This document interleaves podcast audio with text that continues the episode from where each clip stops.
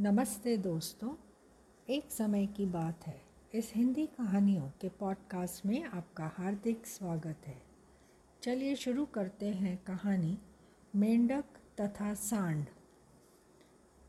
यह किसी तालाब के किनारे की घटना है। एक मेंढक का बच्चा पहली बार पानी से बाहर आया।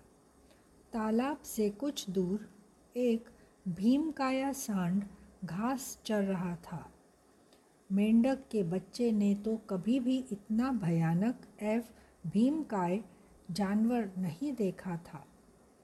बेचारा समझ नहीं पा रहा था कि वह है क्या।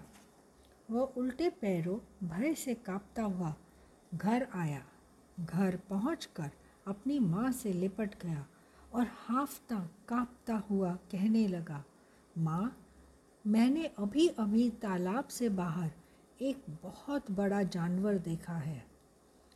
कैसा था देखने में वह जानवर? माँ ने बच्चे को गोद में झुलाते हुए पूछा।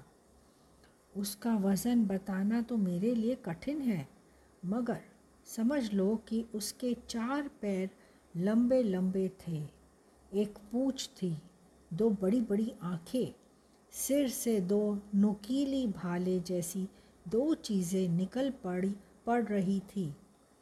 मेंढक का बच्चा बोला, मेंढक की माँ ने भी कभी तालाब से बाहर कदम नहीं रखा था, इसलिए वह भी ठीक से समझ नहीं पा रही थी कि आखिर वह कौन सा जानवर हो सकता है। उसे यह सुनकर कुछ अपमान भी महसूस हुआ कि उसका बेटा उसके आकार को उससे भी बड़ा बता रहा है।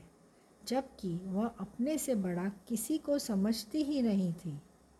इसलिए उसने ज़ोर से सांस खींची और अपने शरीर फुलाते हुए बोली, क्या इतना बड़ा था जितनी मैं हूँ? अरे नहीं नहीं माँ, वह तो तुमसे बहुत बहुत अधिक बड़ा था। मेंढक का बच्चा कांपते हुए चिल्लाया।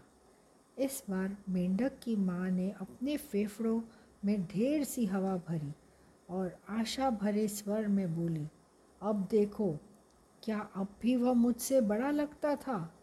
नहीं माँ, तुम तो उसके आगे कुछ भी नहीं हो, मेंढक का बच्चा बोला। अब तो उसकी माँ के लिए यह बात एक चुनौती बन गई।